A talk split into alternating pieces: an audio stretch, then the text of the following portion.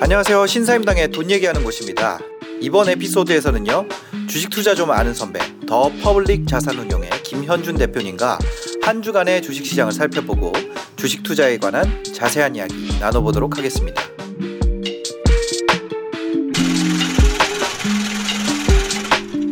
네, 안녕하세요. 유튜버 신사임당입니다. 오늘도 매주 수요일 낮 12시 라이브. 지난주에는 추석이라서 쉬었죠. 네. 네네, 추석이라서 쉬었고, 이번주부터 다시 또 열심히 달려보도록 하겠습니다. 김현준 대표님과 함께 합니다. 대표님 안녕하세요. 네, 안녕하세요. 네. 우리 이제 점점 셀럽화 돼가고 있는. 왜요? 예? 네? 대표님 바뀐 게 없는데. 여기저기서 많이 이제 보이시더라고요. 네, 아닙니다. 제가 상당히 자제하고 있고요. 진짜요? 네. 섭외가 많이 오지 않아요? 그래도? 많이 오지만 네. 아주 선별적으로 합니다. 마치 주식 투자처럼. 아니요, 그냥 이제 몸값을 올려. 싸게 네. 여러 번 하나, 네네. 비싼 거 조금 하나, 네네. 저한테 들어오는 돈이 똑같다면 그죠. 몸값을 비싸게 유지해야겠다. 생각하고 있죠. 그거잖아요. Q랑 P. 네네. Q는 늘릴 수 있지만 네네. P는 한 번 떨어지면 네. 브랜드 가치가 떨어지면 다시 올라가기 그렇구나. 때문에 네, 경제적 해자의 근거, 네, 가격, 네네. 전가력. 가격 내리진 않을 거예요. 안 나오면 안 나왔지. 네. 내리진 않을 거예요. 알겠습니다. 역시 주식 투자는 생활이네요. 그럼요. 삶과 연계가 돼 있고. 네. 저희가 지난주에 한 주 동안 또 방송을 쉬었더니 네. 추석 때문에 뭐 앞뒤로 조금 쉬었잖아요. 네네. 그러니까 그렇죠. 시장이 맥을 못 추는 것 같아요. 네, 오늘은 네. 광고 빌드업 아니죠? 아니요. 맥을 저희가 못 주는 것 같아요 하더니 이런 맥을 살려주는 거라서. 아니요. 아니 그게 아니라 저희 9월분은 송출이 끝났습니다. 네, 저희 9월분은 송출이 끝났고 10월부터 다시 또 새로운 제품으로 네, 또 그렇군요. 가도록 하겠습니다. 오늘은 뭐 그거 없고. 티셔츠가 그건가요? 요거요? 언제 또 파냐고. 이거요? 요거. 요거. 완판됐나요? 하루 만에? 요거 오픈하고 2시간 만에 전량 매진돼가지고. I'm not special. 그러니까요. 내가 노력하는 이유는 스페셜이 아니기 때문이에요. 네네. 네. 잘된 사람이 얘기하면 저 이거 티셔츠만 하는 게 아니고 이 I'm not special 굿즈를 좀 만드실 건가요? 좀 한번 해보려고요. 오, 괜찮을 것 같아요. 약간 이 I'm not special이라는 브랜드는 뭐냐면 이런 느낌이에요. 그냥 오다 주웠어. 약간 이런. 뭐냐면 이거 오다 주웠어 너무 웃긴가? 회사에 네. 프린터기에 예를 들어 종이 없잖아요. 네. 그거 채워 넣는 사람이 I'm not special이에요. 왜요? 그러니까 뭐라 그래야 되지? 아무것도 아닌데 누군가 해서 세상이 잘 돌아가잖아요. 그게 스페셜한 사람들의 얘기가 아니고 누군가는 그걸 한다는 거죠. 근데 사실 네. 그런 사람들이 되게 훌륭한 사람들이죠. 그죠. 그걸 이제 채워넣는 일만 한 사람이 있는 회사라면 뭐 그렇지 네. 않겠지만 네네. 내가 해야 될 일이 아닌데 나는 묵묵히 하고 있었는데 만약 그 사람 휴가 가서 네. 야 종이 없는데 알고 보니 이 사람이 채우고 있었다면 네. 그 사람은 그죠. 사장 눈에 딱 들어오는 거죠. 이 사람 인사고과. 그러니까 그게 그런 게 아닌가. 좀 네. 꾸준하게 단위적인 것 같은 게 네. I'm not special이 스페셜해지고 싶은 사람이 얘기했을 때 의미가 있는 거지. 정말 나는 스페셜하지 않아라고 하는 사람들은 이 옷을 입지도 않겠죠. 하여튼 그렇습니다. 뭐 그냥 생각난 김에 만들어봤어요. 캐릭터도 만들어갑니다. 그래서 이거 오늘 우문이 현답은 이겁니다. 내가 주식을 지금 시작한다면 오늘 어떻게 됐죠? 오늘 시장이 잠깐만요. 빠질걸요? 오늘이 보면 화면 잡아주시겠어요? 네. 오늘 코스피가 3,000 어느새 그러니까 박스피 어디 안 간다니까. 이게 한층 올라가더니 그러니까요. 3층에서 오래 버티네요. 이걸 보니까 생각난 노래가 있습니다. 뭐요? Next Level. 그러니까 그 전에 2000에서의 그 레벨. 네네, 이번에 그 Next Level에서의 또 다른 박스의 시작이 아닌가. 아 그런 불길한 마음이 드네요. 아 그러면 안 되는데. 또 이게 한 그때 2000 몇 년이죠? 2007년부터 박스였잖아요. 그렇죠. 2007년부터 거의 10년간 박스였는데 네. 또 다른 10년 이 오진 않겠죠? 근데 박스에서도 할 사람은 또 잘 하시더라고요. 네네네. 박스일 때 오히려 저같이 주식하는 사람들. 네. 그러니까 지금 아는 선배 보시는 분들이 저랑 비슷하게 해보고 싶어서 네. 봐주시는 거잖아요. 네네네. 이런 사람들이 오히려 박스 피일 때 잘합니다. 아. 대세 상승장일 때는 네. 막 대형주, 그 다음에 주도주, 그 다음에 유명한 주식, 그리고 네. 뭐 도구나 카우나 다 돈 버는 그런 장세에서는 약간 이제 빛날 수가 없는데 네, 디나 씨나 네. 근데 이렇게 조금 네. 유지되는 장에서는 종목쟁이들이 조금 빛을 네. 볼 수가 있어서 아하. 여러분들이 실생활에서 주식을 찾은 것들이 이제는 좀 쉽게 올 수도 있어요. 이제 어떻게 보면은 진짜 디나 씨나 버는 장은 확실히 끝난 것 같아요. 그렇죠. 지금은 네. 일단 뭐 끝난 지가 좀 됐죠. 3천이 네. 뭐 올해 연초인가요? 아마 1, 2월에 막 3,200, 300 갔던 것 같고 그러고 지금 벌써 네. 8개월째 이러고 있으니까 아마 좀 지루하다라고 느끼시는 분들도 생기실 것 같아요. 네. 그래서 말인데요. 네. 만약에 대표님이 네. 지금은 주식으로 셀럽도 되시고 출연료도 네. 경제적 해자도 만드시고 네, 네. 그러지만 네. 만약에 누군가가 지금 시작한다고 한다면 네. 진짜 뭐를 지금 시작하는데? 주식을 네. 투자를? 네, 투자를. 네. 2021년 9월 29일. 네. 그렇죠. 우리나라 개장한 게 1980몇 년이라면서 82년인가 아, 네, 뭐 그랬던 것 같아요. 하더라고요. 저도 그냥 여기 나온 분들한테 들어서 아는 건데. 네. 바야흐로 2021년 9월 29일. 네. 10월을 눈앞에 두고 네. 마지막 분기. 네. 주식 투자를 시작한다면 네. 이것부터 챙겨야 된다라는 거. 내가 주식을 하나도 모르는 상태로 돌아가는 거예요. 네네네. 저는 네. 주식 처음 시작했을 때 네. 그냥 묻지마 투자를 했어요. 뭐 샀어요? 대우증권. 아 진짜요? 네. 지금의 미래에셋증권이 됐죠. 아. 왜 묻지마 투자를 하셨어요? 어떻게 할 방법을 몰랐어요. 근데 지금 이제 주식 처음 투자하시는 분 정말 그러실 것 같아요. 대체 네. 뭐부터 해야 되냐 이게 오늘의 질문인데 네. 그 앞에 이제 저도 똑같았다는 거죠. 아. 이게 뭘 공부해야 되는지부터 모르는 거예요. 혹시 아버지가 대우증권 다니셨어요? 아니요 전혀 아닙니다. 아 그때 뭐 증권계 네 증권회사 다니셨는데 네네. 아버지는 다른 D 증권에 다니셨고 네 동부증권 네 맞아요.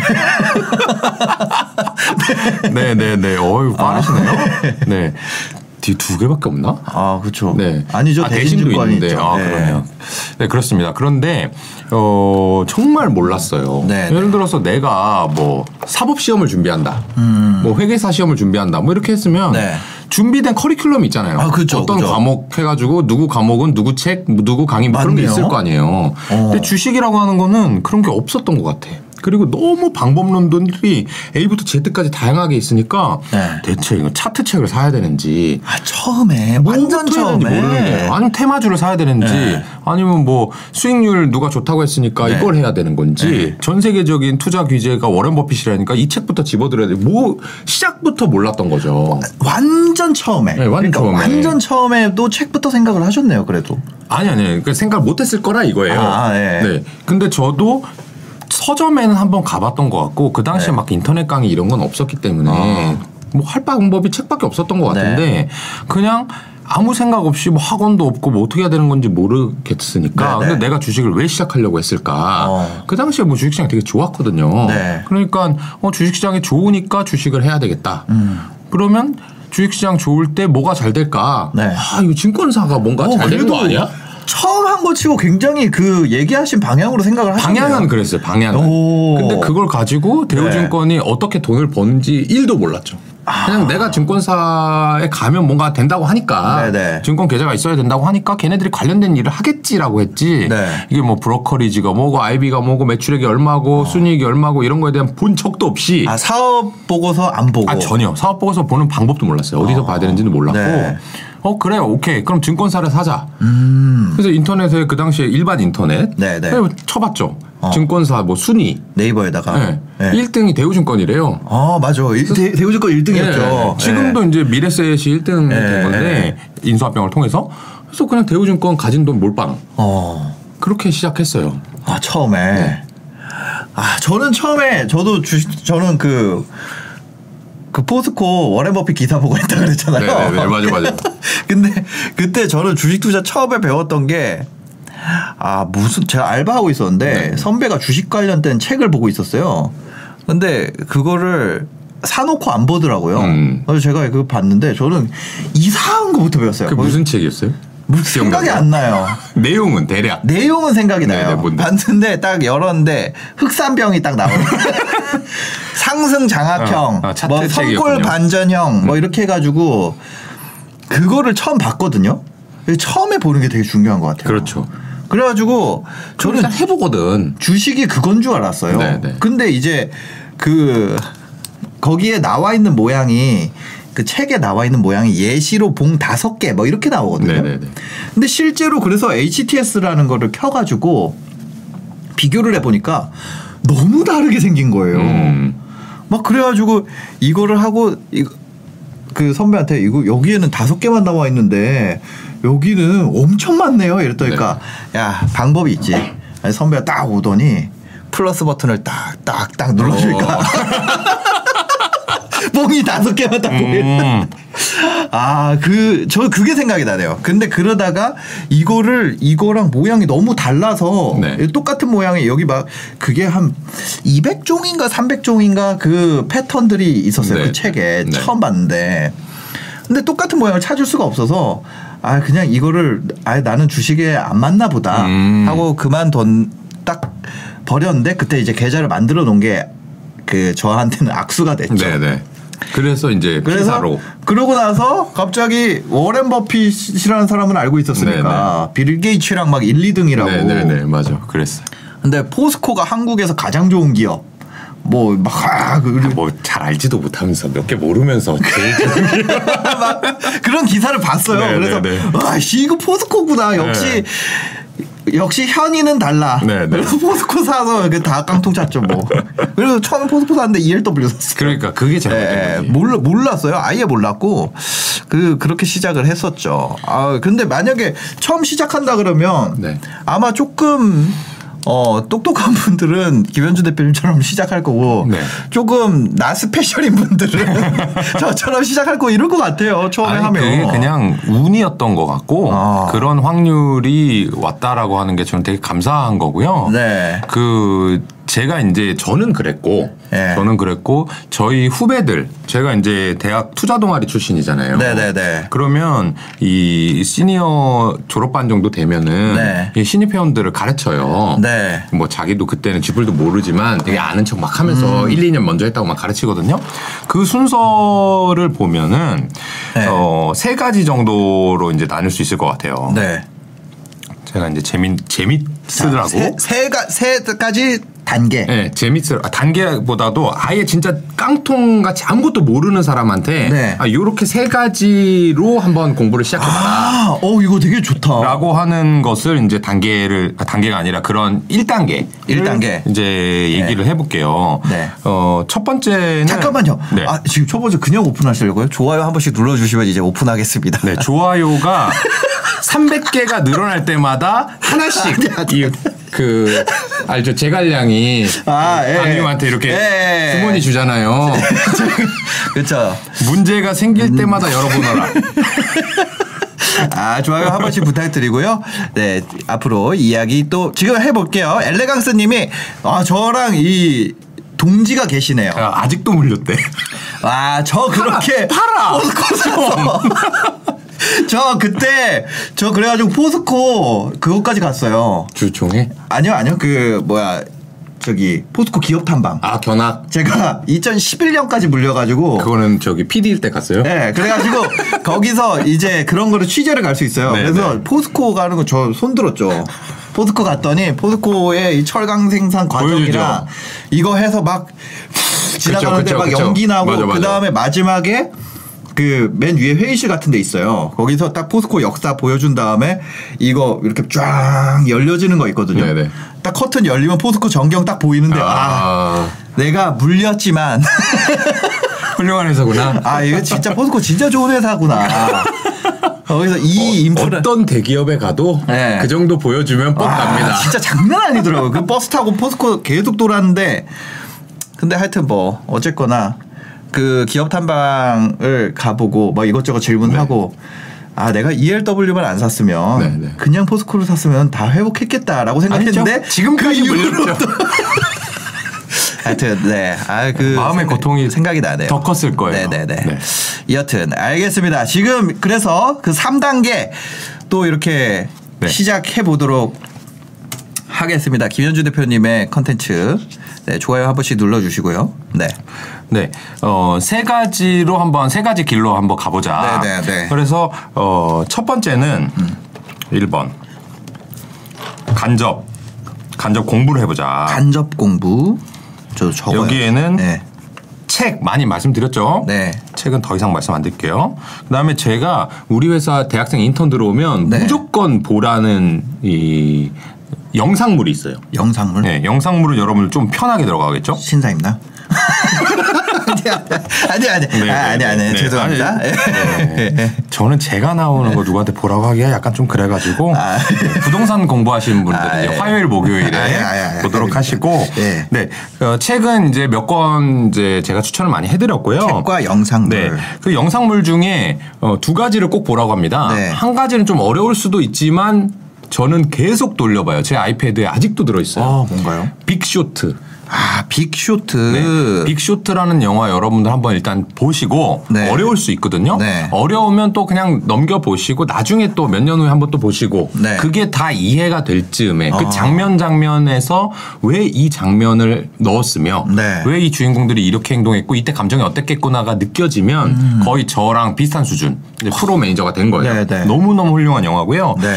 근데 이것까지 어렵더라라고 하면 요새 네. 이제 넷플릭스 네. 나오는 빌리언스라는 드라마 있습니다. 넷플릭스의 빌리언스. 이제 거부다 이런 뜻인데 네. 그게 미국의 헤지펀드 매니저의 얘기예요. 네네. 근데 최근에 이제 시청률이 그게 이제 미국 HBO 네. 사건인데 네. 너무 시청률이 잘 나와가지고 요새 조금 평이하게 내용이 가요. 왜냐하면 1, 2시즌에서는 주식 얘기가 진짜 많이 나왔거든요. 네네. 그러니까 저는 너무 재밌는 거죠. 근데 일반인은 조금 어렵다고 느낄 수 있잖아요. 네네. 그러니까 막 서로 간의 암투라든지 정치극 이런 쪽으로 조금 변질되긴 했는데 최소 2시즌까지.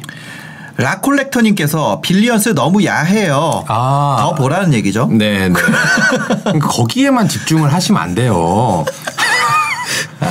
빌리언스는 네. 시즌 1과 2 초반까지가 제일 재밌는데 네네. 그거를 한번 꼭 보세요. 빌리언스. 네, 정말로 김현준이 주식하는 거랑 거의 똑같은 얘기들이 나옵니다. 실제로. 이거 컨텐츠네. 언제 한번 이거 빌리언스 보면서 리액션하는 거 컨텐츠 한번 찍으시면 저 너무 좋죠. 아 진짜요? 알겠습니다. 이거 빅쇼트는 이미 제가 했어요. 이거 넷플릭스에다가 요청을 하겠습니다.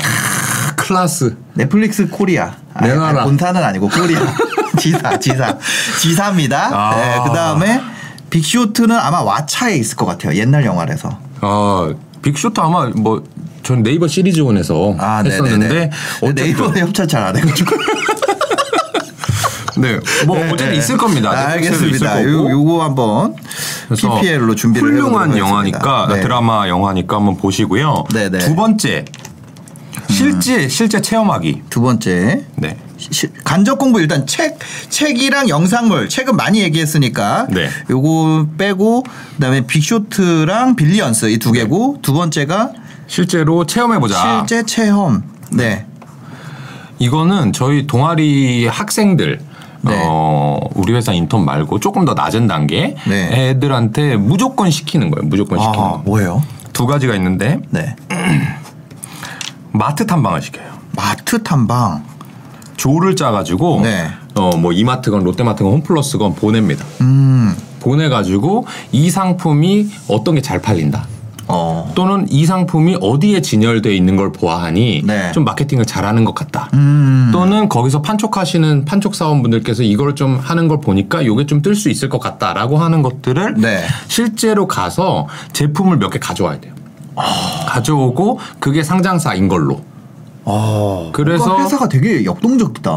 회사가? 아니 동아리. 동아리. 네네. 네, 그런 거. 이거는 벌써 게... 역사가 한 10년 이상 된 겁니다. 들어오면 초반에 이걸 다 해야 돼요. 네네. 해서 보고서를 작성하는 거죠. 그러니까 이거는 특별한 분석 단계까지는 아니지만 네. 제품이라든지 서비스에 대해서 관심을 가져보고 내가 눈을 돌려보자라고 하는 거고요. 네. 그다음에 여기에서 이제 뭐 어떤 아이템 상장 회사가 나왔을 거잖아요. 네네네. 뭐 예를 들면 뭐 풀무원이 나왔다. 그럼 박유솔님께서 질문 주셨습니다. 마트에 얼마 가져가야 되나요? 돈은 안 가져가도 돼요. 안 사와도 되기 때문에. 안 사와도 되기 때문에 돈은 안 가져가도 됩니다. 그냥 몸만 가셔도 돼요. 네. 예. 풀무원이 예를 들어서 나왔다. 풀무원이 나오면 네. 조를 짜가지고 이건 친구랑 해보시면 좋아요. 아니면 고부끼리 해서 두 분이 가가지고 뭐 나는 풀무원 너는 농심 이렇게 가져왔잖아요. 난 이게 잘 될 것 같아. 네네. 하고 나면 이거를 저희가 이제 프로그램 이름을 지킬앤하이드라고 하는데 네. 지킬앤하이드. 이 지킬앤하이드가 그 뮤지컬 아닙니까? 네. 한 사람이 이제 그쵸. 바뀌는 거. 네. 나쁜 사람이었다가 착한 과학자였다가 이렇게 바뀌잖아요. 이거 뭘 하냐면 너는 풀무원에 대해서 나쁜 것만 얘기해. 나는 좋은 것만 얘기할게. 하고 너가 가져온 건 농심이니까 나는 농심에 대해서 나쁜 것만 얘기할 테니까 너 좋은 것만 얘기해. 컨텐츠 재밌다 이거. 네. 그렇게 싸우면 보통은 내가 무슨 뭐 풀무원이나 뭐 에어팟이다 이런 거 끼다 보면 좋은 것밖에 생각 안 나요. 그러니까 이거 무조건 좋은 것 같아. 빨리 사야 될 것 같아. 이거 내가 안 사면 주가 오를 것 같아. 이렇게 착각한단 말이죠. 근데 그렇게 봤는데 알고 보니 다른 사람 봤을 때는 나쁜 것만 인위적으로 얘기를 하라고 하니까 이거 유행인 것 같은데? 아니면 야 이거 풀무원에서 이 두부의 매출이 작잖아. 아니면 이거는 뭐 유통기한이 길지 않아서 재고 관리가 어려울 것 같은데 이런 식으로 얘기하다 보면 조금 객관적 시각을 가지게 됩니다. 그래서 이런 컨텐츠는 이제 혼자 할 수는 없지만 주식에 관심 있는 사람들끼리 스터디를 만든다든지 아니면 부부끼리 남자친구 여자친구끼리 해보면 상당히 재밌는 콘텐츠가 되고요. 내가 좀 객관적인 시각을 가진 사람으로서 이제 성장할 수 있는 단계. 야 이거 재밌네요. 이거 재밌나요? 이거 지킬앤하이드 컨텐츠로 할 수 있겠다. 이거 혼자 하기는 좀 그렇잖아요. 전화 연결해가지고. 그렇죠. 다음 주에 자 다음 주에 CJENM 지킬앤하이드 해보겠습니다. 지킬 하실 분 신청 받고, 하이드 하실 분 신청 받아가지고 메일로 쫙 받은 다음에 두 개 같이 보는 거예요. 할 수 있어요. 당연히 할 수 있고 뭐 마트 탐방도 컨텐츠로 보면 따라가가지고 찍으면은 주피터님께서 부부끼리 싸운다. 핵심이 그게 아니잖아요 지금. 그죠. 뭐 화목하게 가난하게 살 것인지. 그 얘기를 하는 게 아니잖아요. 부부싸움 한다는 분이 많네요. 부부끼리 하지 마시고 그럼 친구끼리 또 싸우든지 뭐 아니면 사이 안 좋은 친구끼리 하세요 그냥. 그러니까 싸우고 싶은 사람이랑 지킬앤하이드 가서. 그다음에 마지막으로 세 번째. 제가 이제 이름은 원페이지 페이퍼라고 해요. 원페이지. 쓸 때는 1pp. 그래서 원페이지 페이퍼라는 작업을 시키면서 이제 본격적인 투자 공부 단계로 진입하기 전 단계입니다. 이 원페이지 페이퍼는 뭐 저희 회사도 있고 뭐 저희 동아리도 있고 다른 데서도 몇몇 쓰는 데가 꽤 있거든요. 양식은 각각 달라요. 근데 주로 뭐가 들어가냐 하면 뭐 회사명, 그다음에 종목 코드, 그다음에 이 회사의 매출 1, 2, 3위 아이템. 매출 제일 큰 것부터 해가지고 이 회사가 뭐 두부, 그다음에 뭐 라면, 뭐 계란 뭐 이런 식으로. 그다음에 최근 한 2, 3년 동안에 이 회사의 그 아주 간단한 재무 정보 있죠. 그냥 네이버 금융에 가면 나오는 거. 바로 볼 수 있는 거. 매출액, 뭐 영업이익이 어땠다라든지, 뭐 부채가 얼만큼이다라든지. 그다음에 밑에 가서 그 회사에 대한 사업 내용이랑 지킬앤하이드에서 하는 것처럼 내가 이미 객관적인 시각을 가졌다고 가정하고 강점이나 약점이나 투자 아이디어나 뭐 이런 몇 가지 한 두세 줄 적어보는.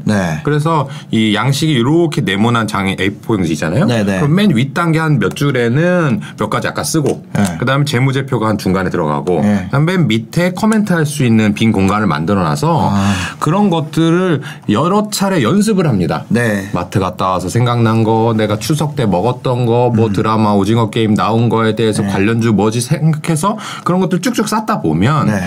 어느 정도 기초적인 투자 공부의 준비가 되기 시작하고요. 아. 그 다음에 투자를 할 때는 이 원페이지 페이퍼에서 정말 이건 좀 자세히 알아봐야 되겠는데 네. 하는 분야를 이제 깊이 탐구하기 시작하는 과정이 나중에 생기게 되죠. 아. 그래서 제가 지금 만약에 아무것도 모르는 상태로 돌아간다면 네. 저는 이제 현실적인 사람이라서 그 가정을 잘 못하는 사람인데 네. 그래서 우리 회사나 우리 동아리 신입 들한테는 네. 이런 사람이 들어온다면 네, 가르친다. 아. 그래서 여러분들도 이렇게 해보시면은 네. 뭐 아예 너무 와닿지 않아요. 어디부터 시작해야 될지 모르겠어요. 하는 단계에서 조금 무조건 책 뭐 10권 읽으세요. 네. 무조건 뭐 재무제표 뭐 사업보고서 읽으세요라고 하는 것보다는 조금 구체적인 방법이 되지 않을까. 굉장히 구체적인 것 같아요. 네. 아. 실제로 이렇게 해서 저희가 펀드 매니저들을 네. 양성하고요. 네. 저희 동아리에 1년에 몇십 명씩 들어오는데 그중에 한 20-30%는 현업 펀드 매니저가 됩니다. 아, 많이 되네요. 네, 많이 돼요. 그러니까 여러분들도 그 정도 과정까지는 충분히 갈 수 있습니다. 네. 아, 이거 지금 일단 간접 공부로 책 같은 경우는 뭐였냐면 그 경제적 해자랑 부자들은 이런 주식을 삽니다. 네네네. 네. 그때 또 그 단도 투자. 네. 네. 뭐 추천해 주신 책이 그 정도 됐던 것 같아요. 또 뭐 있었죠? 가치 투자의 비밀이라는 책도 추천했었고요. 네, 그다음에 그 블로거분이 쓰셨던 거. 선물 주는 산타의 네. 주식 투자 시크릿. 네네. 네. 또 추천했었고, 네. 그 여러분들 제 유튜브에 가면 제가 추천 서적 한 20개인가 적어놨어요. 아하. 네, 그걸 어디다 적었는지 모르는 게 문제인데 네. 어느 영상 하나에 적어놨어요. 아 진짜요? 다 보게 만들려고. 아니, 타먹게 만들려고. 그걸 진짜 까먹었어. 아, 진짜요? 네네네. 아, 잠시만요. 이거 저 컴퓨터 화면 보여주세요. 그, 채널명이 뭐냐면, 유퀴즈 꿀직장이에요. 꿀직장. 여기 들어가시면 있는데, 동영상 제가 업로드한 것 중에. 네, 되게 많이 올리셔가지고. 네, 아니 근데 최근이에요. 최근 한 5-6개 중에 아마 1개일 거예요. 네네. 거기에 제가 설명한 걸로 올려놨는데 찾아서 네. 저기 신사임당님한테 네. 제가 보내드릴게요. 그러면 저기 공지나 뭐 이런데 한번 네. 해주시면 그 책 권수를 제가 적어놨거든요. 네네. 네네. 그거는 어디 있는지 제가 찾아서 책을 다음 시간에라도 네. 추천을 해드릴게요. 아, 이거 같은데 왠지 느낌이 저자가 말하는 책 읽기 방법. 그거 아니에요. 아, 아니에요. 되게 관련 없는 얘기에서 갑자기 거기 설명에다가 누가 물어봐가지고 네. 그 책, 그 영상에서 써서 제가 찾아서 네. 알겠습니다. 알려드릴게요. 네, 알겠습니다. 오늘 일단 와 이거 진짜 좋은 방법인 것 같아요. 아예 내가 지금 깨끗하다면 네. 이 주식에 관해서 아무것도 때가 묻지 않았다면 첫 번째 간접 공부 책 20권. 그거랑 영상물은 빅쇼트랑 넷플릭스에서 빌리언스 네. 요거를 깔끔하게 이해가 된다면 네. 이제 실제 체험의 단계로 넘어간다. 네네. 실제 체험에서는 마트 탐방을 하는데 마트에서 어떤 제품을 가져와서 이거에 대해서 지킬 앤 하이드 네. 누구는 단점만 얘기하고 나는 장점만 얘기하고 해서 서로 논리 싸움을 해본다. 네, 그렇습니다. 그다음에 마지막으로 어떤 종목에 대해서 원페이지 페이퍼를 만든다. 네, 뭐 회사명 코드 넣고 매출액이라든지 강점, 그 다음에 약점 넣고 뭐 매출액 1, 2, 3위 네. 제품들 그렇죠. 나열해서 한 페이지로 정리를 해본다까지. 네, 그런 것들을 한 10번, 20번 종목 하다 보면 내가 그 다음에 어느 분야를 좀 더 탐구해봐야 되겠다라고 하는 게 네네. 생깁니다. 아, 거기까지 해보면 굉장히 여기에 있대요. 신사임당님 휴가라 대신 켜본 라이브에 있다고 합니다. 네, 신사임당 휴가라 대신 켜본 라이브라는 제목에 그렇다고 합니다. 동아리 정보는 고려대학교 주식투자 동아리입니다. 네, 대학교 때 했다는 네네네. 얘기예요. 예, 지금은 대학생 아니시고요. 너무 동아리셔서 요새는 그 네네. 학교 동아리뿐만 아니라 이런 성인들도 들어갈 수 있는 그런 네. 주식 투자 스터디, 그다음에 카페 이런 거 되게 많은 걸로 알고 있어요.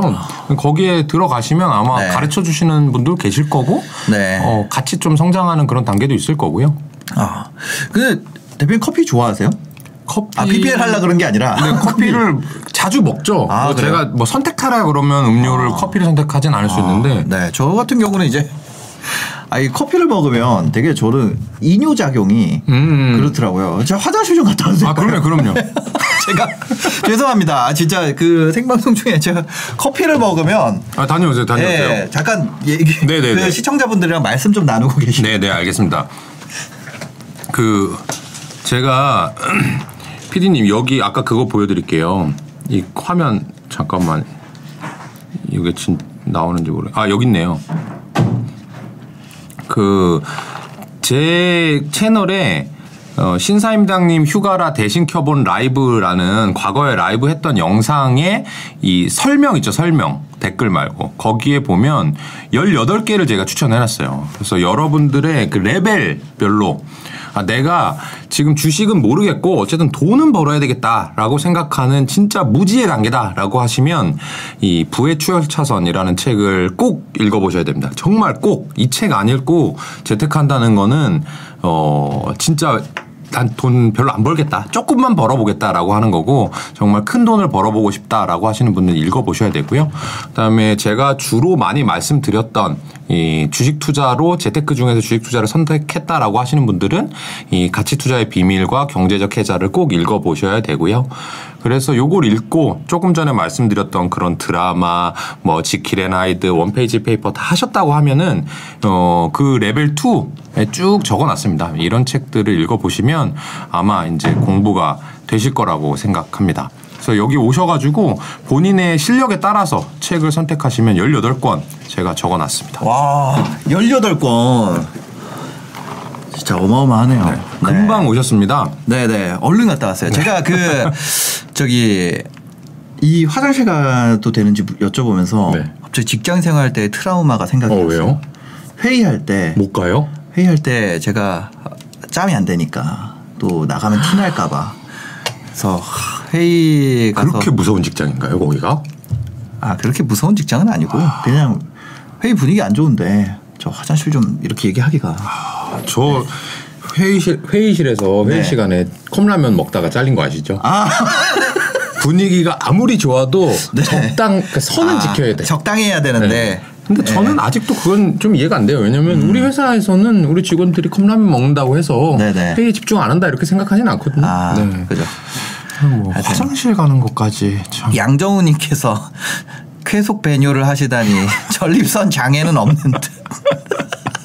아니 뭐 남성이기 때문에 아무리 그래도 네. 예. 전립선에 소팔메토죠. 네. 하여튼 아, 요즘 라디오 광고 많이 나오더라고. 알겠습니다. 오늘 또 메가 트렌드로 넘어가 보겠습니다. 이렇게 또 하나 건졌네요. 대표님이랑 라이브 하면서 항상 하나씩 배우는 것 같아요. 네. 여기 네. 이 PD님은 아직 안 하고 계시지만 네. 이 3,000분은 어쨌든 주식에 좀 네. 올바른 길로 저는 가서 네. 부자가 되셨으면 좋겠어요. 올바른 길로 저도 주식에 대해서 올바른 길로 가려고 할수록 알아야 될 게 너무 많아서 그렇죠. 그게 좀 힘든 것 같아요. 네. 그게. 그래도 그거 알았다는 게 어딥니까? 아. 헛된 길로 가면은 어차피 네. 잃는 거는. 그러니까 이런 게 없더라고요. 예를 들면 뭐 사면 부자 될까요? 라는 답이 없어요. 네네. 물어볼수록 알게 됐어요. 그 질문이 이거를 꼭 사세요가 없구나. 네네네. 하지만 그 썸네일이 가장 잘 나오지 않나요? 그러니까요. 네. 그래서. 아 이거 다음 시간에 뭐 이런 거 해야겠다. 이거를 사세요라고 물어보면 뭐라고 답할까? 이런 식으로. 하여튼 그렇더라고요. 네, 왜냐면 회사 상황이라는 게 어떻게 될지 모르니까. 그렇죠. 네. 그러니까 그거를 왜 사야 되냐. 그거에 대한 생각을 좀 이렇게 익히셔야지 종목을 자꾸 익히면 안 됩니다. 우유님께서 이미 올바르지 않은 길로 자율주행 중이라고. 아, 이 채팅방이 더 웃겨. 이 3,000분들은 뭐 하는 사람들일까요? 이걸 마음을 먹고 들어오는 건가? 그렇죠, 그렇죠. 네, 한번 채팅을 치려고 읽어주냐. 읽어주면 이제 그거 클립 따가지고 이제 친구들한테 야, 내가 이거 오늘 올렸는데. 마음을 먹고 들어오시는 것 같아요. 네, 다음 코너로 넘어가 보도록 하겠습니다. 저희 또 메가 트렌드 살펴보는 코너죠. 여러분들이 봤을 때 아 이거 대박이다 싶은 거 있으시면 여기다가 보내주세요. 이게 지금 메가 트렌드다. 나 이거 무조건 사야 될 것 같아. 네. 아니면 이런 제품으로 지금 우리 회사에선 싹 바꾸고 있다. 업계에서 이런 변화가 일어나고 있다 하는 거 있으면 이쪽으로 메일 보내주시면 감사하겠습니다. 네. 저희가 사연을 뽑아서 소개를 해드리고 있습니다. 오늘의 첫 번째 메가트렌드 살펴보겠습니다. 안녕하세요. 아, 메가트렌드 신발끈? 신발끈이라는 게 있어요. 네, 올 봄에 여의도 더현대에 다녀와서 생각한 투자 아이디어. 저도 더현대 갔었는데 저는 아이디어 생각이 안 나더라고요. 운동화를 사볼까 해서 모든 매장에서 신발끈 대신 보아 시스템이라는 동그란 다이얼이 있다는 걸 알았어요. 미국 덴버주 소재지에 보아 테크놀로지라는 회사가 있었습니다. 기술 독점으로 전 세계 300개 브랜드에 들어가는 걸로 알고 있어요. 상장이 안 돼 있고 상장 회사 중 CODI 뭐 이렇게 여기에 중소기업 인수관리 회사가 한화 약 4,500억 원의 80% 지분을 인수해서 관리 경영 중입니다. 미국 회사라 개당 단가나 매출 비중 정보를 알기 어려우나 아침에 운동을 해보면 많은 사람들이 보아 시스템이 장착된 운동화를 신고 다닙니다. 아, 이렇게 생겼다는 이게 약간 그거 아니에요? 그 스노보드 같은 거. 그렇죠. 제 신발에도 달려 있어요. 아, 진짜요? 네. 생활 속에서 아이디어를 안 발견하고 뭘 하고 계셨어요? 와, 이게. 네. 아니, 저는 이걸 왜 샀냐면 이 골프화에 있어요. 제 것도. 이거 지금 골프화잖아요. 골프를 치러 갔는데 제 골프화가 마침 치러 갔는데 한 10홀 정도에 밑창이 뜯어졌어요. 진짜 병신같이 질질 끌면서 다녔거든요. 그래서 깔면서 다니면서 하나 사야 되겠다 했는데 거기에서 되게 힙하게 입은 친구가 신발을 했는데 뭐 띠릭띠릭 하더라고요. 그래서 저거는 되게 괜찮다 해가지고 똑같은 신발을 사기만 했지.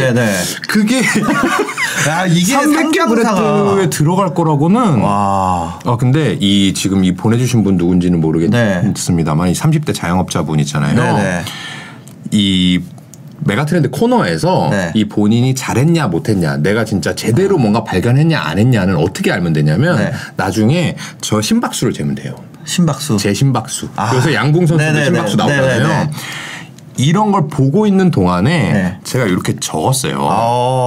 이 적었다는 건 뭐냐면 이 회사 이름을 까먹지 말아야지. 아하. 이거 방송 언제 끝나지? 이거 빨리 이거 찾아봐야 되는데 이거예요. 근데 이제 직접 상장돼 있진 않다고 해가지고 조금 그렇긴 하지만 어쨌든 4,500억을 들여서 이 회사를 인수했다 했잖아요. 그러면 이 CODI라고 하는 회사가 규모가 막 몇 조 원이면 안 될 거고 찾아봤는데 뭐 얼마 안 되는 작은 회사더라. 근데 이 회사의 비중이 꽤 크더라라고 하면 저는 검토해보고 싶을 만큼 이게 되게 편하거든요. 아, 미국 건데 우리나라까지 왔으니까. 아, 제가 신발 신는 게 미국 거니까. 아, 미국 거. 네네. 와. 그래서 이거 진짜 이게 기술력이 있을 것 같기도 해요. 그러니까요. 하여튼 그렇습니다. 요거 같은 경우는 지금 300개 브랜드에 전부 다 이 회사에서 한다는 거 아니에요? 그러니까 그러면 기술력이 있을 거란 얘기죠. 저는 제가 산 그 신발이 이건지 아닌지 확인해보지 않았는데 그 신발을 회사가 직접 만들었다고 생각했어요. 당연히. 근데 딱 까봤는데 거기에 딱 보아라고 써있으면은 하여튼 그런 거죠. 재밌네요. 아주 재밌는 접근인 것 같습니다. 아, 그러니까 이거 누군가는 생각을 보고 다니는 거죠. 누군가는 이걸 보고 이런 생각을 한다는 게 저는 너무 신기해요. 그러니까 주식 투자하는 분들은 너무 신기해. 하여튼 그렇습니다. 또 이 골프 트렌드랑도 굉장히 그게 맞는 것 같아요. 그렇죠. 야, 이거를 우리나라에서 또 카피해서 하는 회사도 금방 나올 것 같아요. 나올 수도 있어요. 알겠습니다. 두 번째 메가트렌드 살펴보겠습니다. 이 정보 첫 번째 메가트렌드에서 나온 거는 이제 CODI에서 보아 테크놀로지라는 회사를 약 4,500억에 80% 지분을 인수했다.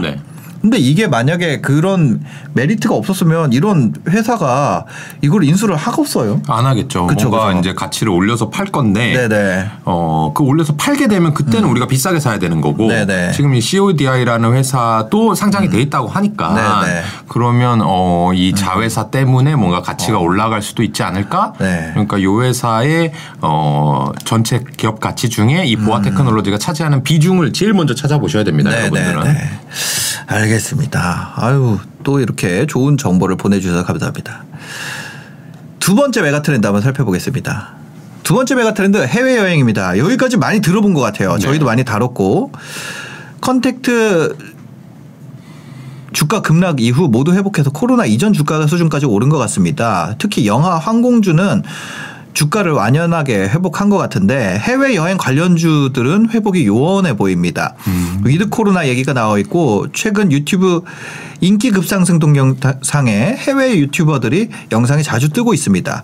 그 영상들을 보면 해외는 이미 코로나 이전으로 돌아간 것 같습니다. 정확히 언제인지 모르겠지만 사람들이 해외여행을 할 거고 해외 관광객은 우리나라로 여행을 올 겁니다. 언젠가 마치지는 못하겠지만 해외여행이 재개될 것이라는 사실은 틀릴 수가 없는 확률 100%의 게임으로 생각이 됩니다.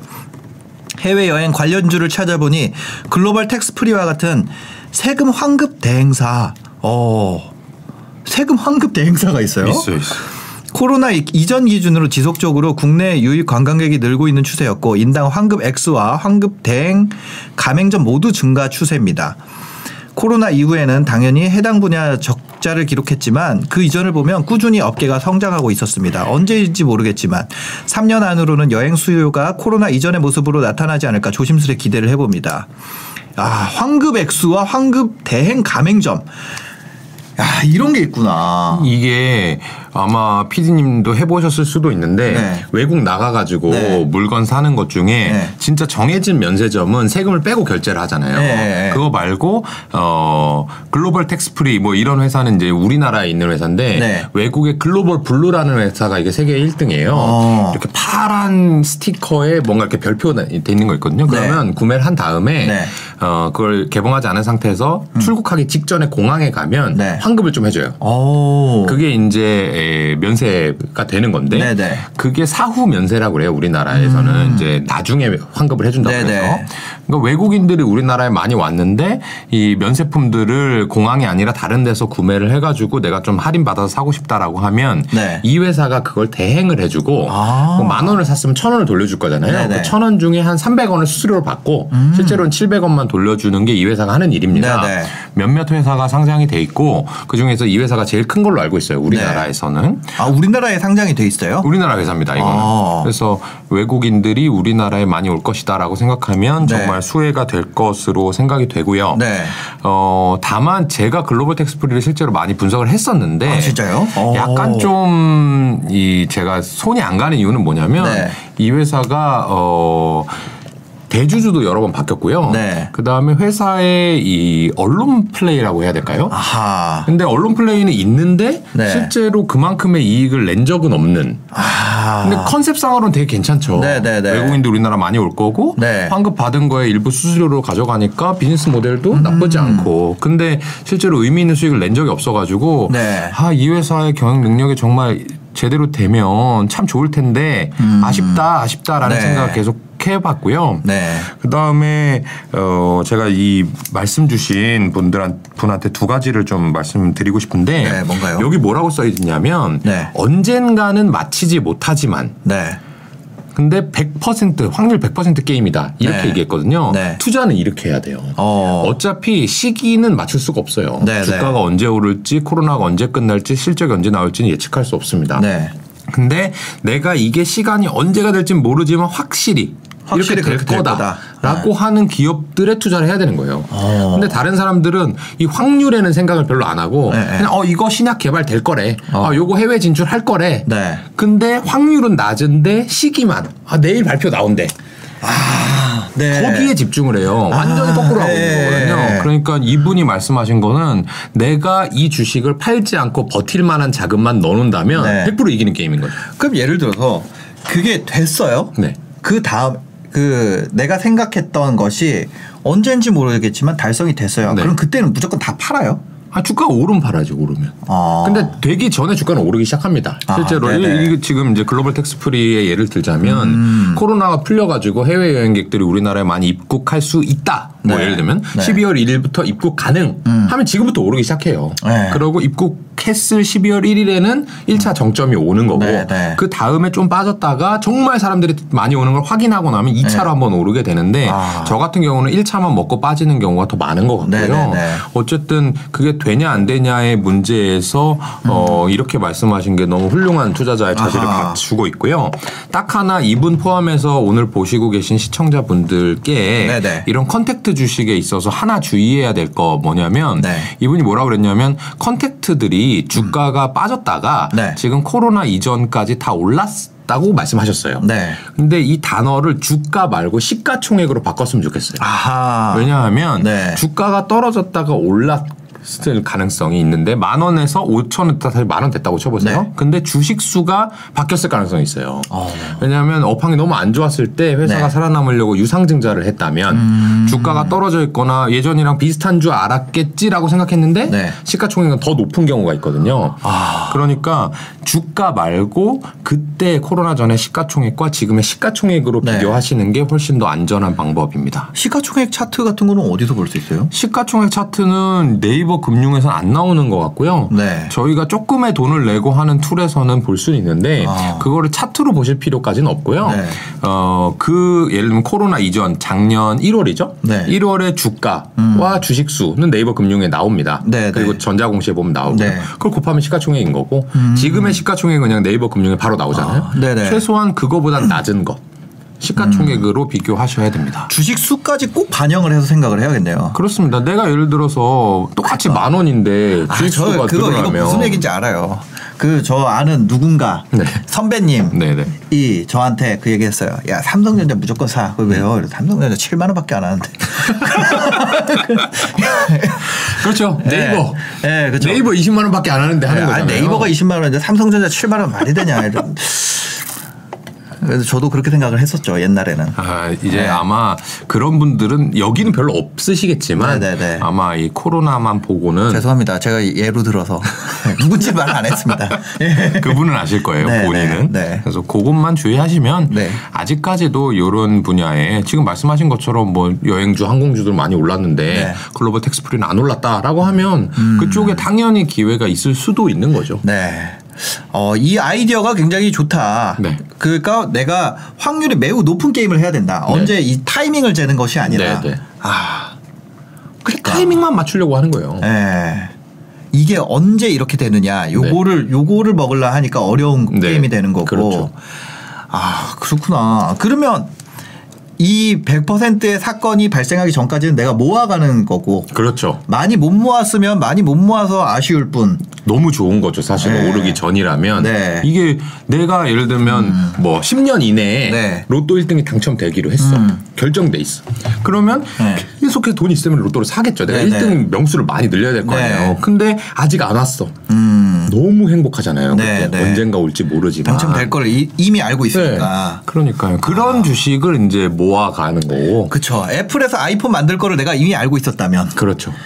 이미 언젠가는 나올 걸 알고 있는데 여기서 애플에서 프로젝트로 그런 거를 하고 있어요. 예를 들면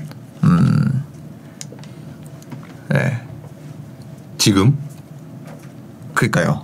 그렇다면 이제 그걸 미리 알고 있다면, 알고 있었다면 그 사람은 계속해서 돈을 모았겠죠. 그렇죠. 그게 네. 근데 뭐 그 당시에 예를 들면 지금 애플카도 마찬가지인데 네. 애플이 그걸 개발하고 있고 어떻게 나올 거라는 아는 사람들도 네. 어차피 미래는 모르는 게 나올 건 알지만 네. 나와서 얘네가 흥행할 거냐를 또 모르잖아요. 그죠, 그죠. 그러니까 알 수 없는데 그래서 저는 이 코로나 시국에 주식하기가 이 콘택트 주식으로 주식하기가 되게 쉬운 게 네. 이런 식으로 제가 글로벌 택스프리 말씀드린 게 아니에요. 해외여행을 네. 반드시 갈 것이다. 라고 하는 것은 애플이 애플카를 내놓을 것이고 애플카가 흥행할 거야 라고 하는 것보다 네. 나는 내부자가 아님에도 불구하고 누구나 다 알 수 있는 거잖아요. 그러니까 네. 땅 짚고 헤엄치기 식으로 답을 알고 문제를 푸는 식으로 기회를 네. 준 시국이에요 지금.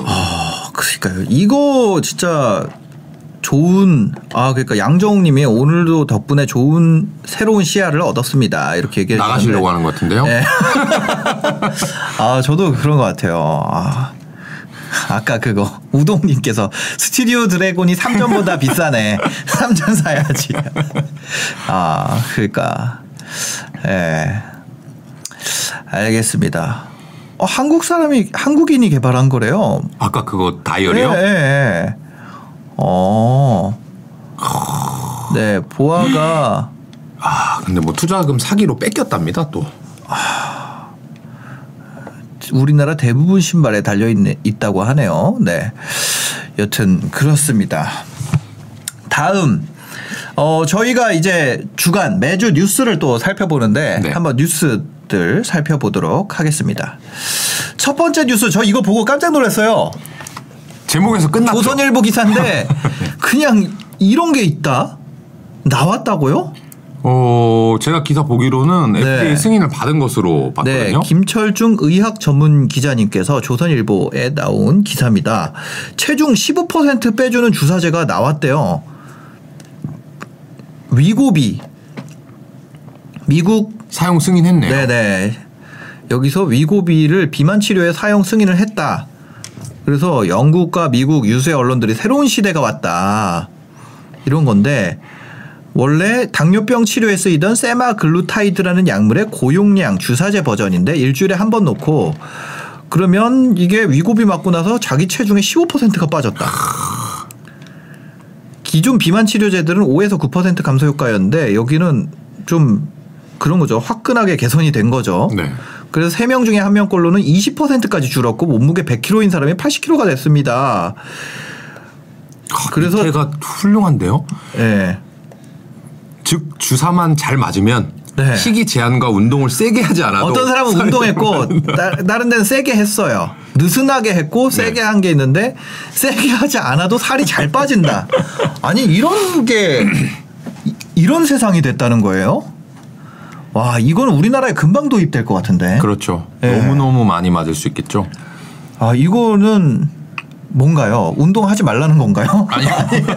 아니 이거를 이 기사를 가져오신 이유가 있을 거 아니에요. 예. 그렇게 물어보시니까 너무 부끄러운데요. 아, 예. 아주 1차원적인 네. 이 위고비를 만든 회사가 있어요. 위고비를 만든 회사? 네. 여기 이제 밑에 나와 있는데요. 네네. 글로벌 제약사 노보 노디스크. 노보 노디스크. 네. 이 회사가 상장사고요. 네.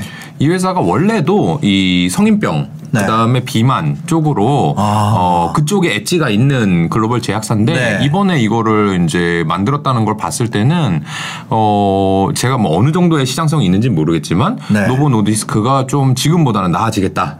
아. 그래서 한번 분석해 볼 만하다. 네. 그래서 노보 노디스크. 네. 네. 와 대박이다.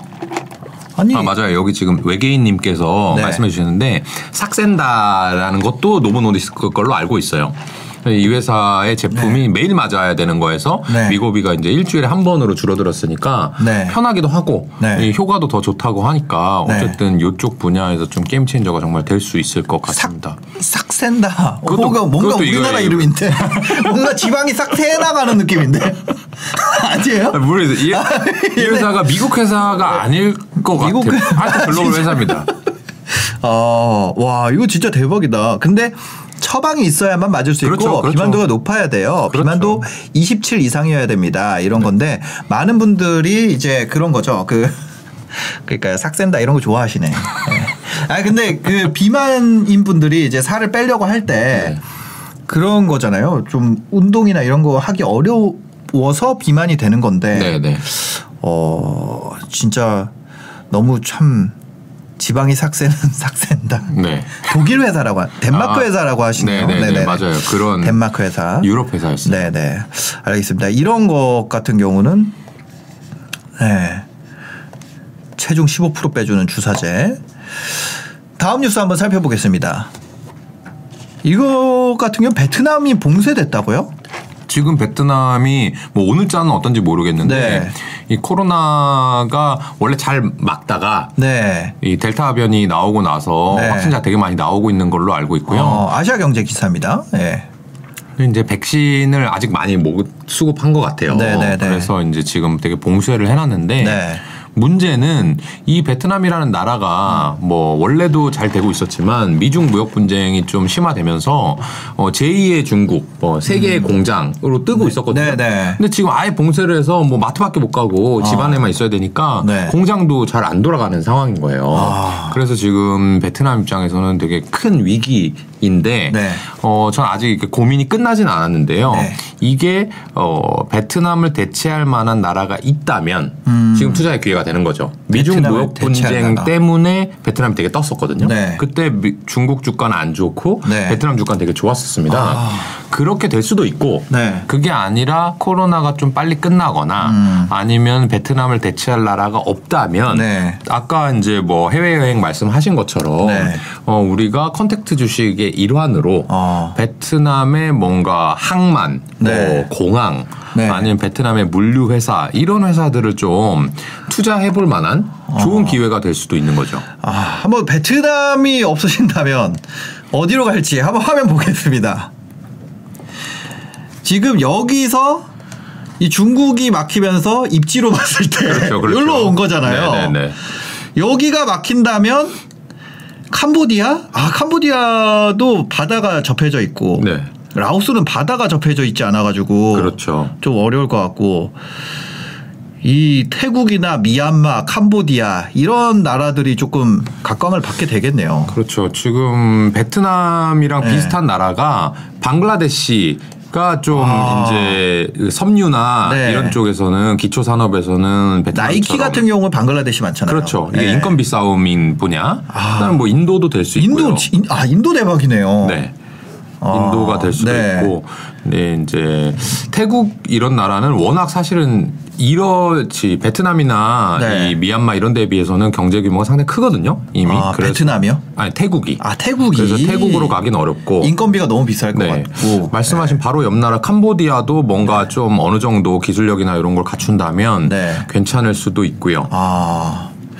그렇습니다. 그런데 이거를 뭐 나라에 부동산 투자하자는 건가요? 어떻게? 아, 할 수도 있죠. 아, 진짜요? 할 수도 있죠. 물론 이제 저는 안 해봤는데 네네네. 충분히 그게 가능하고요. 네. 그리고 제가 이제 베트남을 실제로 미중 무역 분쟁이 불거졌을 때 베트남에 투자한 회사들이 베트남 공항, 항만, 뭐 물류회사 이런 걸 스스로 투자를 했어요. 네. 그런 것처럼 다른 나라에서도 그런 업체들이 상장이 돼 있다면 투자할 수도 있고 네. 근데 지금 얘기한 뭐 나온 뭐 방글라데시, 캄보디아 이런 데 상장 주식이 있는지는 사실 잘 모르겠고 네. 다시 주가가 낮아져 있는 베트남에 한 번 더 베팅할 수 있는 지금 딱 와닿진 않거든요. 이 네. 구글 맵을 보니까 네. 그러니까 어쩔 수 없이 베트남으로 가겠네. 뭐 백신 어쨌든 올해 말이나 내년이면 얘네들 맞지 않을까? 네. 이렇게 본다면 다시 한번 베트남 주식에 투자해봐도 네. 어떤 뭐 여행이라든지 이런 게 아니더라도 네. 투자할 만한 기회가 될 수 있어요. 그런데 보면 베트남이 제가 이걸 보고 느낀 게 있어요. 지도를 보고 한번 보여주시겠어요? 베트남은 이 물류가 다른 나라보다 굉장히 빽빽하게 잘 돼 있다는 느낌이 있어요. 그렇죠. 지금 이런 게 이렇게 도로가 어마어마하게 많이 깔려 있고 다른 나라들은 도로가 좀 이렇게 돼 있고 이 바다 쪽으로. 그런데 발전을 많이 한 나라인 거죠. 중국도 이렇게 막 많이 돼 있고. 그렇죠. 그런 것 같다. 아닙니다. 아니 그럴 거예요. 네. 그러니까 성장을 많이 했겠죠. 네. 여튼 그렇습니다. 별로 그냥 한 얘기고. 네. 다음 거 예, 베트남 도로 안 좋아요. 고속도로가 없음. 알겠습니다. AK47님. 따다당. 아, 따다당 막 너무 이해되는 게 아재 같다. 예, 예. 아니요. AK47이라길래. 그러니까요. 예, 알겠습니다. 다음 뉴스 한번 살펴보겠습니다. 부모는 모르는 자녀폰 넷플릭스보다 이걸 더 본다. 와 이거 유튜버인데 이분 이 기자분이 제목이 마치 유튜버처럼 이렇게 제목을 자녀폰에 넷플릭스보다 이거 더 보는데 딱 찍혔다. 네. 뭘까 궁금하잖아요. 네. 이게 전형적인 유튜브성 제목인데 기자님이 남국민 기자님께서 이름이 좋으시네요. 오. 네. 중앙일보의 기사입니다. 뭘까? 아, AI 문제풀이 앱 인강 뭐 어떤 교육이 1위. 네. 네. 인강 앱은 순위권 밖인데 문제풀이 앱이 교육 1위다. 네. 그래서 문제풀이 앱 중에 뭐 콴다라는 앱이 있대요. 근데 이게 지금 사용자 수가 어마어마하고요. 네. 사실은 와, 세상에. 이런 비슷한 회사가 미국에 상장돼 있어요. 네. CHEGG라고 네. CHEGG라는 회사가 또 상장이 돼 있거든요. CHEGG. 네. 네. 그 회사도 주가가 엄청 좋아요. 네. 근데 이게 뭐 지금 그 회사를 투자하자 말자 이런 게 아니고 네. 어쨌든 내가 관심 있지 않은 분야 에서도 오히려 기회가 있을 수 있는 게 네. 특히나 이제 10대 어린이 학생 이런 친구들은 주식을 안 할 거 아닙니까 일반적으로는 네네네. 그러니까 그들이 관심 있는 서비스나 제품이 있다고 해도 주가의 반영이 좀 느리겠죠. 네네네. 우리는 오히려 그런 쪽에 주목을 해봐야 된다. 아. 이런 것을 말씀드리고 싶고 아 콴다 저 처음 들어봤는데 저도 처음 들어봤어요. 애들은 이런 걸 많이 쓰는구나. 그러니까 저희 세대는 이제 인터넷 네. 강의가 막 붐업되던 그런 세대였잖아요. 네네. 그러니까 메가스터디나 뭐 이런 거 네. 그런 거가 뭐 잘 되지 않을까 뭐 이렇게 생각을 할 수밖에 없는데 네. 대체 콴다가 어떻게 하는지도 저는 지금 모르거든요. 네. 그냥 1등 앱이라는 거예요. 네. 그러니까 아예 세대가 바뀌어 있고 아. 이런 것들을 내가 만약 조카 뭐 아기가 있다면 네. 좀 관심을 가졌을 텐데 그런 이 좀 다양한 관심사 이런 거에 대해서 주목을 해봐야 되고 네. 그다음에 이제 밑에 보면 이제 금융 앱도 하나 나와요. 금융 앱. 네. 금융 앱을 제일 많이 쓰는 건 뭐세요? 금융 앱에서 네, 제가 제일 많이 쓰는 거요? 네. 저는 우리은행? 왜요? 기업은행, 우리은행. 아, 이거 네. 참 아재. 저는 그래도 네. 카카오뱅크, K뱅크. 약간 좀 젊죠? 아, 그건 그냥 은행을 그거 쓰시는 거 아니에요? 그 어쨌든 그쵸? 좀 젊으니까. 네. 아, 저는 주거래은행 거기. 네. 대출을 거기서 받아가지고. 그렇잖아요. 네. 기성세대들은 이런데 네. 이 어린이들은 어차피 뭐 어떤 거 은행 앱을 안 쓰잖아요. 네. 화면 보여주세요. 그러니까 이들이 쓰는 것은 아, 토스랑 카카오페이예요. 아, 근데 토스보다 콴다 더 많이 써. 그렇죠. 아니, 뭐 얘네들이 와. 금융하는 것보다 공부하는 시간이 더 많을 거니까. 1등은 이거네요. 스노우. 그렇죠. 스노우는 이제 노는 거. 스노우가 176만이고 등짝 맞는 거. 콴다가 168만. 아. 그래서 이 토스랑 카카오페이를 네. PD님이나 저 같은 사람 그리고 네. 저희 부모 세대는 잘 안 써요 상대적으로. 근데 이들이 쓴다면 네. 우리는 우리은행을 이제 죽을 때까지 쓰겠지만 네. 그들은 죽을 때까지 토스를 쓰겠죠. 네. 그러니까 뭔가 생활 습관이 바뀐 게 네. 앞으로 10년 이상 계속 20년 계속 갈 거잖아요. 근데 내가 이걸 안 쓴다고 해가지고 네. 관심을 안 가지면 맞아. 사실은 투자를 못했던 거고 네. 지금 토스 카카오페이 다 상장 준비하고 있는 걸로 알고 있는데 엄청난 시가총액으로 올라올 네. 거잖아요. 네. 그러니까 관심이 많다는 거고 그 뒷단에 이 관련된 회사들이 또 많이 있습니다. 이 금융 관련 서비스 또는 IT 플랫폼 네. 이런 기술 기업들이 많이 있어서 네. 그런 분야에서도 상장 회사에 투자할 기회도 저는 몇 군데 보이는 것 같습니다. 아, 네이버 사전이 순위에 있는 게 되게 재밌네요. 그러니까요. 네이버 사전 앱을 다운받나 봐요. 그러니까 네이버 사전이 와, 65만. 거의 토스에 육박할 정도로 열정 품은 타이머는 뭘까요? 전혀 모르겠습니다. 네, 전혀 클래스팅, 클래스 카드. 아, 전혀 알 수가 없지만 어쨌거나 이거를 티빙보다 많이 쓰고 소다보다 클래스팅이나 클래스 카드를 더 많이 쓴다. 이 10대들은 이걸 많이 쓴다는 거네요. 그러니까요. 그런 쪽을. 게 사실은 엄청난 기업 가치를 책정받고 있을 겁니다. 네네네. 알겠습니다. 너무 신기하네요. 이건 어쨌거나 미래를 보는 네. 그런 거고. 근데 이거 졸업하고 나면 안 쓰지 않나요? 콴다는 안 쓰겠죠? 아마도? 네, 20살 넘어가면. 그러니까 저는 오히려 네. 이 교육보다는 금융 쪽에 이게 훨씬 더 이 전환 비용이 크지 않을까. 네네. 그렇게 생각합니다. 아, 그쵸. 아, 알겠습니다. 다음 마지막 뉴스 살펴보겠습니다. 마지막 뉴스입니다. 신세계라던 에어프라이어의 퇴장, 너무 빠른 한국 트렌드, 박한신의 커머스 톡. 에어프라이어 신세계라고 한국경제 기사입니다. 그랬는데 좀 에어프라이어가 한물 갔나 봐요. 네. 그런 내용의 그런 기사입니다. 한국만큼 유행이 빨리 지나가는 나라가 없는 것 같습니다. 에어프라이어를 보면서 위세가 주춤하고 있습니다. 그렇다고 하네요. 에어프라이어. 야. 이거는 뭘까요? 어떤 기사일까요? 이건 이제 네. 투자를 하나 아이디어를 접했을 네. 때 네. 접근하는 방법론을 말씀드리려고 가져온 기사고요. 네.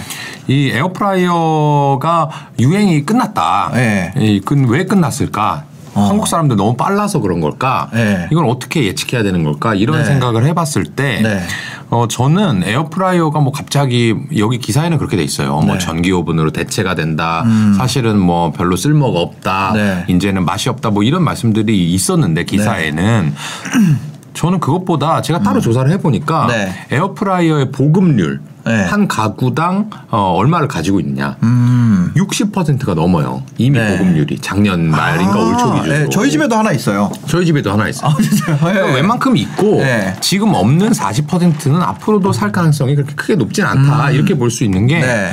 60%라고 하는 거는 김치 냉장고 수준이에요. 네. 그러니까 사실 뭐 TV, 냉장고, 뭐 에어컨 다음으로 높은 수준까지 이미 올라와 있다. 네. 그럼 가질 사람 다 가졌는데 더 사지 않겠죠. 네네. 그러니까 이걸 뭔가 앞으로 어떤 아이템을 봤을 때 내가 에어프라이어라는 거 봤는데 나도 있고 너도 있고 와 이거 네. 대박 아니야? 이렇게 생각하면 이제 꼭지 잡는다는 거고요. 아. 그게 아니고 이게 어느 정도까지 보급될 수 있을까? 네. 한국 가구의 몇 퍼센트 지금까지는 근데 아직 이만큼인데 앞으로 이만큼 올라갈 수 있겠거니라고 생각하는 네. 앞으로 잘 될 거에 주목을 해야 되는 거고 그게 네. 얼마나 잘 될 수 있을지를 계산해보는 습관. 잠재 시장 규모 우리나라 네. 뭐 4천만 중에서 얼마가 쓸 것인가? 네. 1,000만 가구 중에서 몇 대가 들어갈 것인가? 해놓고 지금은 몇 대 팔렸는데 앞으로는 이럴 것 같아 네. 라고 하는 이 향후의 거에 대해서 보고 투자를 해야 된다라는 네. 말씀을 드리려고 하는 겁니다. 아, 전기 오븐이랑 에어프라이어가 다른 건가 보네요. 네. 전기 오븐은 뭐 네. 조금 뭐 촉촉하게 해줄 수 있대요. 근데 뭐 저 같은 경우는 직접적으로 많이 안 쓰니까 모르겠는데 네. 어쨌든 그러니까 지금 이제 전기 오븐이 만약에 에어프라이어를 대체할 거라고 생각을 한다면 왜 그럴까? 에어프라이어만큼 팔릴까? 아니면 조금 팔리다 말까? 네. 이거에 대해서 고민을 해보고 주변에 저희 회사도 실제로 설문조사를 많이 하거든요. 네. 10명, 100명한테 물어보는 거예요. 네네. 카톡방에서. 야, 전기오븐 이런 거 있는데 이게 얼마래? 근데 네. 너네 살래? 안 살래? 그럼 뭐라고 답변이 나오잖아요. 네. 그러면 그거를 가지고 전기오븐이 지금 이만큼인데 에어프라이어만큼 팔리겠다라고 하면 이제 뭐 대박 상품이 되는 거죠. 아하. 아, 이 재밌는 결과가 있습니다.